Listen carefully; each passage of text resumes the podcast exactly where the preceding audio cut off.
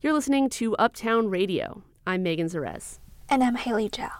Mayor de Blasio announced this morning that New York City will fully reopen on July the 1st. Restaurants, shops, gyms, and more will begin to operate at full capacity.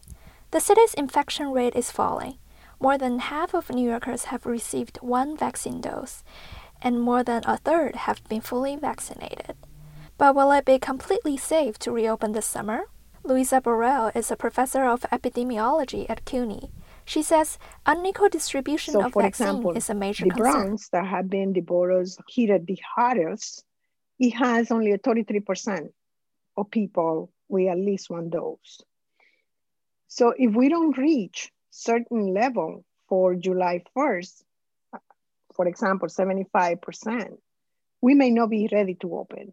If we continue with the current rate of vaccination and we reach out to everyone, especially in the boroughs with the highest um, proportion of positivity, we may be ready. In some communities, they are less likely to get vaccinated, whether it's due to vaccine hesitancy or a lack of access to vaccine sites. So, how would this reopening directly affect them, and what could we do to alleviate that?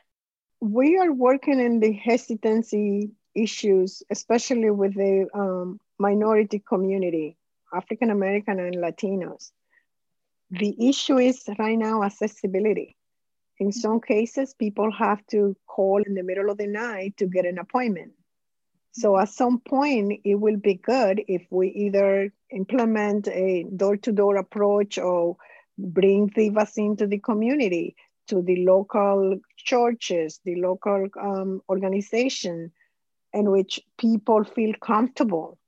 What would be the most significant difference between a fully reopened city and the current stage we are in now?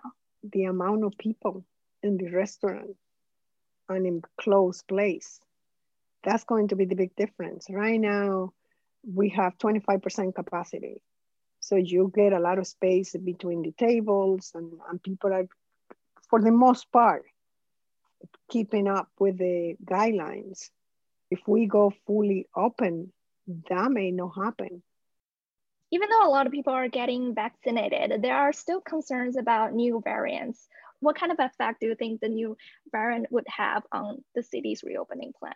We know that the vaccine were developed when we had only single variant. Even in New York City, we have identified other, vi- other variants that the vaccine may not be 100% effective against. So that's something to consider as we reopen.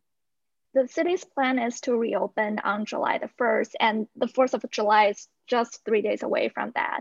And that's usually a time for big gatherings and celebrations. How can people enjoy this holiday safely? The city is keeping track every week about the rate of positivity, and they have a milestone. So they had to make sure that they are meeting those milestones at least for the, the three or four weeks before July 1st. And also tell people to keep this social distancing as, and mask when they are in, in public or in crowd gathering. Luisa Borrell, Professor of Epidemiology at CUNY Grad School of Public Health. Thank you for joining us. Thank you.